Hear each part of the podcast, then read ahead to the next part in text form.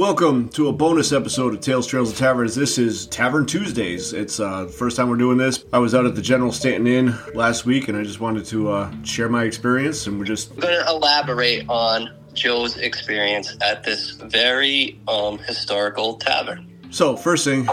Let's get into the history of it. The General Stanton Inn is in Charlestown, Rhode Island, and the land that the inn is sitting on. It was given to Thomas Stanton by the Narragansett tribe after he saved a Native American princess from the Manise tribe. He rowed his boat out to Block Island. He rowed the 12 miles out to Block Island off the coast of, of Rhode Island there. And he negotiated the release of the princess and brought her back. And so the Narragansett gave him the land in about the mid 1600s. And then I believe in 1667, the original building was built. And then in 1740, Thomas Stanton's grandson built the inn that is still there today. So the inn was there in the 1700s. It was there during the time of the Revolution. It housed spies. It housed, uh, you know, colonists who were against the crown.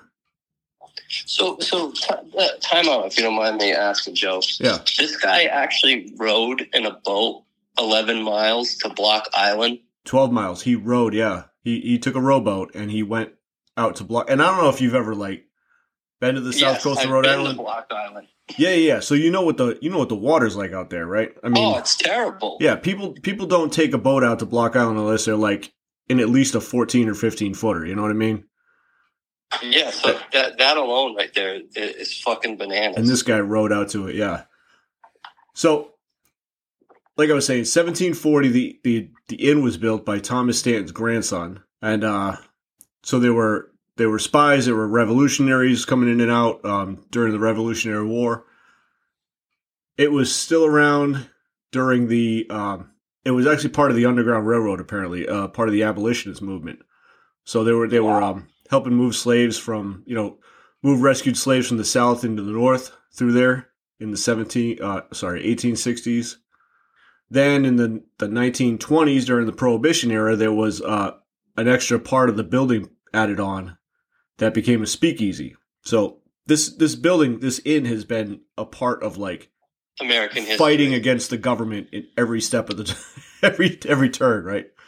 It's got a lot of fucking history. It's got a it's got a ton of history. Then in the 1980s, the final section was added on, which is now um I want to say it's the banquet hall that he was telling me about.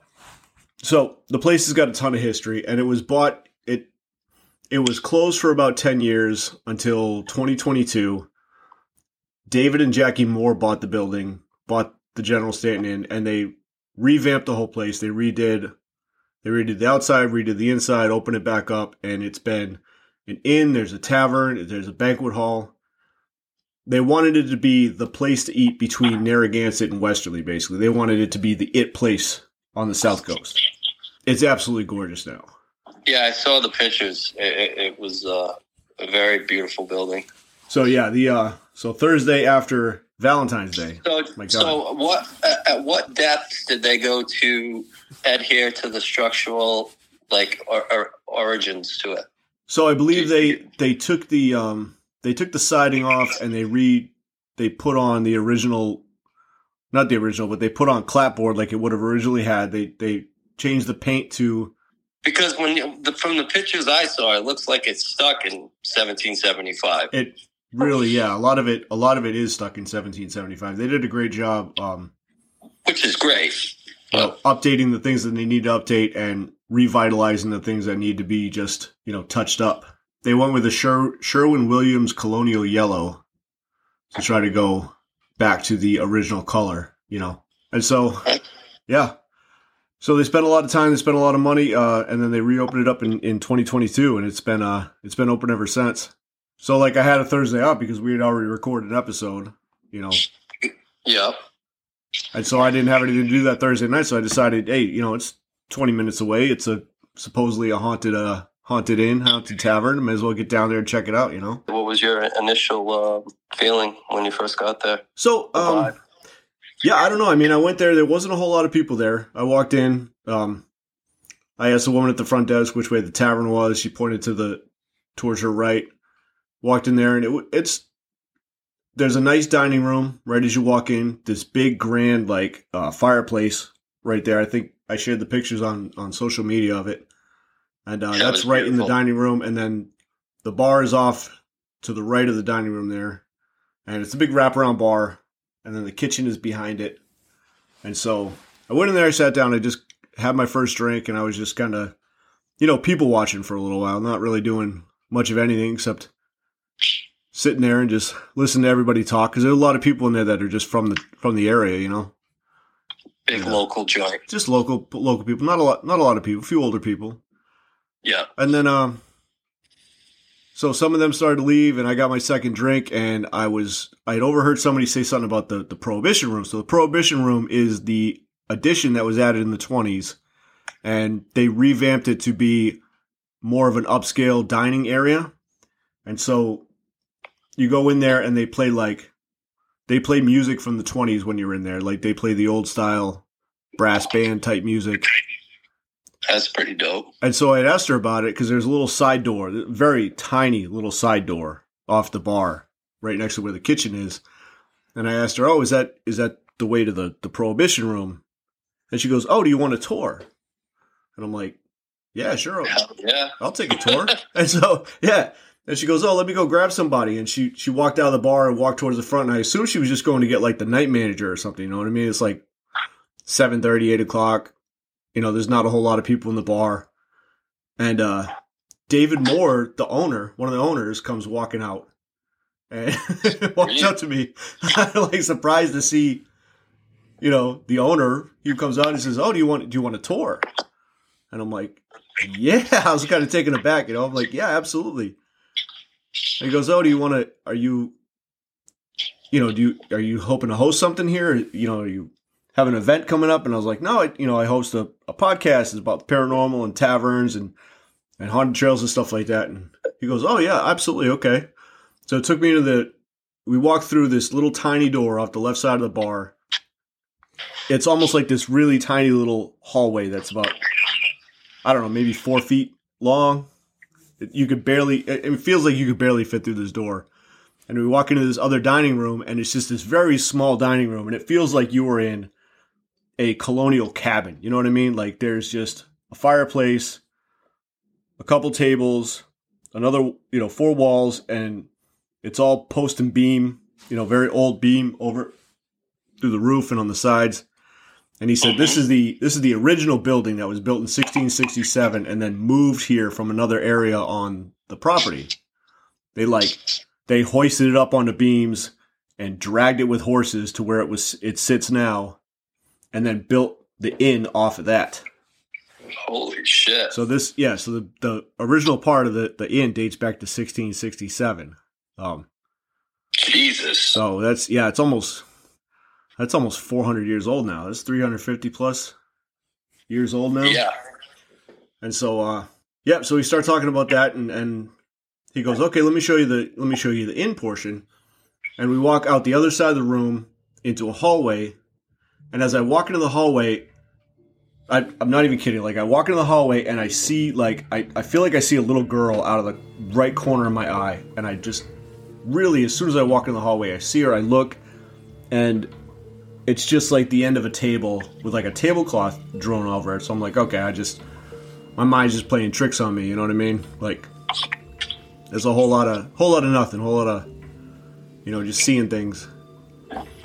And so he goes, okay, well we have some we have some uh, people here at the inn. You know, he goes, so some of the rooms are booked up, but he's like, I got an open room here. Let me show you.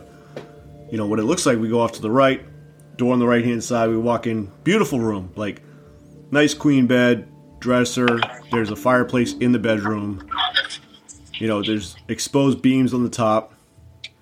And then he op- he opens the door to the bathroom. The bathroom is like very updated, like. And he said, you know, this is these are the bathrooms. He goes, this is where we spent all the money was in the, in the bathrooms, and it it clearly showed. Like the bathroom was, the bathroom is not colonial at all. You know what I mean? like all beautiful tile, Probably, glass uh, doors. Like Probably for good measures. I mean, uh, I don't. I don't think plumbing standards were, were that great back in the 1600s. So right, absolutely. So so yeah, we're in the room, and he goes. All of a sudden, he's just like, "Man, it's freezing here." He goes over, he he hits the, the thermostat, starts turning the temperature up in the room.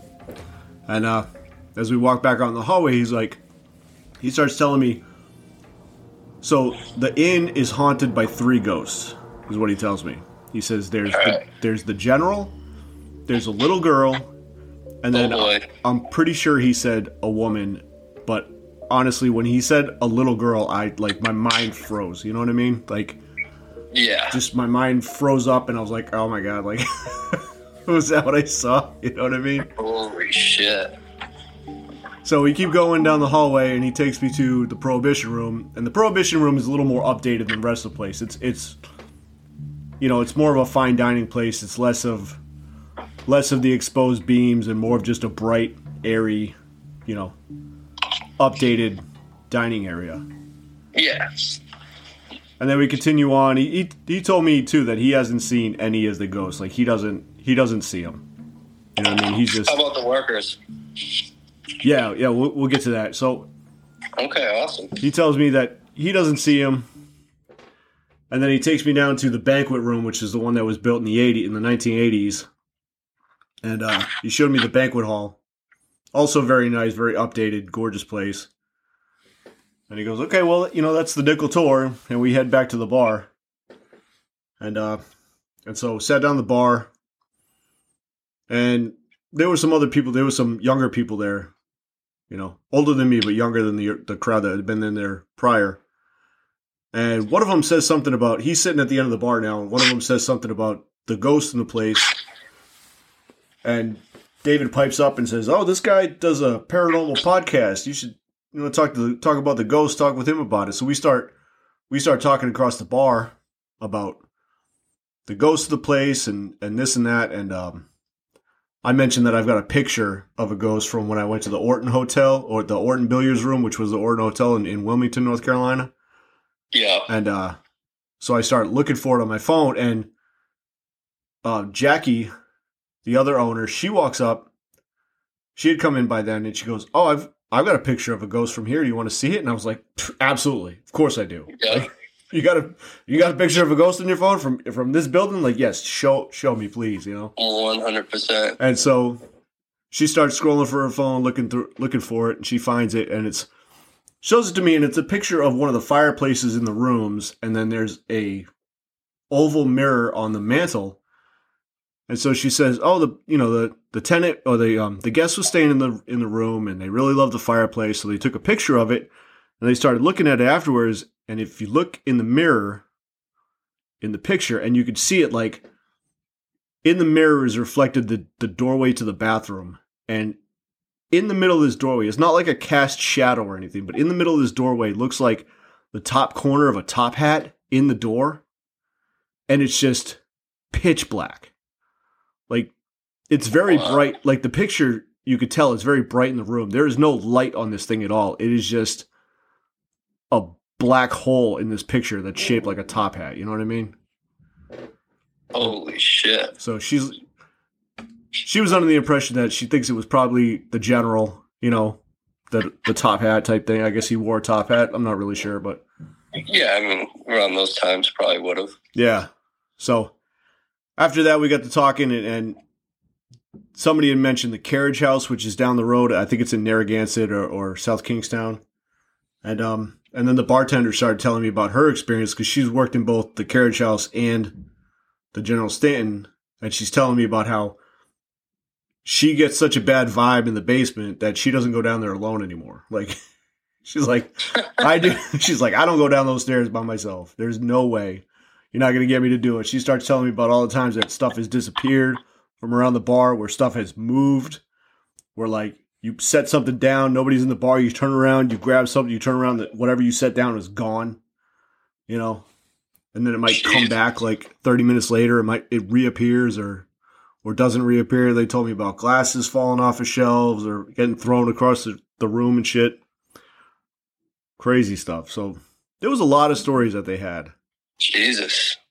So it was definitely definitely a very interesting place to go. Definitely a, a great place to go if you want to drink or or have a, and you a can fine you, so dining you can experience. spend you can spend the night there too. You said right? Yeah, you can spend the night there. They do um they want to be more of like a wedding venue and like a, a, a big big venue. You know what I mean? Yeah. They want to try to attract stuff like that. Is this a waterfront property? It's not right on the water. No, Charlestown. The whole town is almost on the water. Okay. But no, it's it's right off of um it's right off of Post Road in Charlestown. There's the general. They've they've had a uh, there was a flea market there, and David and Jackie are trying to bring back the flea market because that was a huge thing that used to used to go on every weekend. Yeah, and it probably generated good good revenue. So if you're looking for it, it's four one one five Old Post Road, Charlestown, Rhode Island. They have king rooms and queen rooms. They have the inn. They have the bar. Yeah, a lot of great stuff going on there, man. You know, it kind of, not to get off topic here, but when I was a kid, I washed dishes at a restaurant called Giorgio's Steakhouse in Dayton. Yeah, And everybody used to say, you know, that this is the oldest building in the in the town of Dayton. And I would say, yeah, yeah, whatever, you know. But um, Giorgio actually sold sold the property, um, and the new owners who bought it about five five or six years ago, they they named the building 1714 because Nice. that was the actual date that the building was built. yeah, And I can remember, dude, I remember people saying things when I first started working there. yeah, And I was like, yeah, whatever. But like, one of my duties as a dishwasher was uh, if the bar, I'd have to go check on the bar like every hour after eight o'clock. The, the, the place stayed open till 1 a.m. yeah, And I and I I would go to the bar. How we do? Oh, can you get me a case of Budweiser? You know what I mean? So you go down to the basement. The fucking basement, dude, was literally like maybe five five and a half feet, if that. It was so fucking short. You know what I mean? yeah, And it was old, and it had like those old like entrenched French drains in the floor. Do you know what I'm talking about? yeah, and uh the, it still had the original like wooden lally columns and dude it was just so fucking creepy down there like always felt like something and I, and I can remember too washing dishes and like to the right would be like the stairwell to go down to the basement and I always swore I could see shit out of the corner of my eyes like while I was washing dishes at this place yeah. Oh yeah, just there, there was always a, a especially like l- the later the night got you know what i mean yep. Yeah, I hear you. so Yeah, maybe maybe we'll have to go back. And, well, maybe we'll have to go and check that place out. i would be dude I, we can go yeah i mean it's right it's a 15 minute ride from my house Oh yeah, that'll be the next. That might be the next uh, Tavern Tuesday. Fucking a All right. Well, thank you so much for joining us. We're gonna try to keep this one uh, down about twenty minutes, so we're gonna wrap things up. Thanks for joining us on this uh, on this awesome Tuesday, and uh, as always, get out there and find your spirits. Woo! I'm not gonna add that in. uh, that was dope I think that was good. yeah fuck yeah man Coming to you live from Channel 25 Action News, I'm Edwina Kemper, and with me is Lavender Robenshaw, curator of the specialty podcast Early on Wednesday. Tell me, Lavender, do you keep a fresh supply of cryptids? Early on Wednesday has a list of 22 cryptids, and that list is growing all the time. We also like to dabble in demons, ghosts, and anything else that goes bump in the night, or maybe lurking around your house with a creepy smile. Well, how haunted are your paranormal subjects? Sometimes the creepy noises and odd experiences have a perfectly logical explanation, and we gorgeous ghouls love to dive in the psychology behind everything. But other times, the only possibility left is that your house is haunted, or perhaps a demon is trying to possess you. Do you mm. really have that many serial killer cases? The Early on Wednesday database contains information on 4,743 serial killers. And sadly, there are 13,105 victims of serial killers. And this is estimated. Some of these victims aren't linked to serial killers or have never been found. To fill your murder juice cup, we plan to cover them all. Well, you heard it here first. It's early on Wednesday. Do you know where you're listening?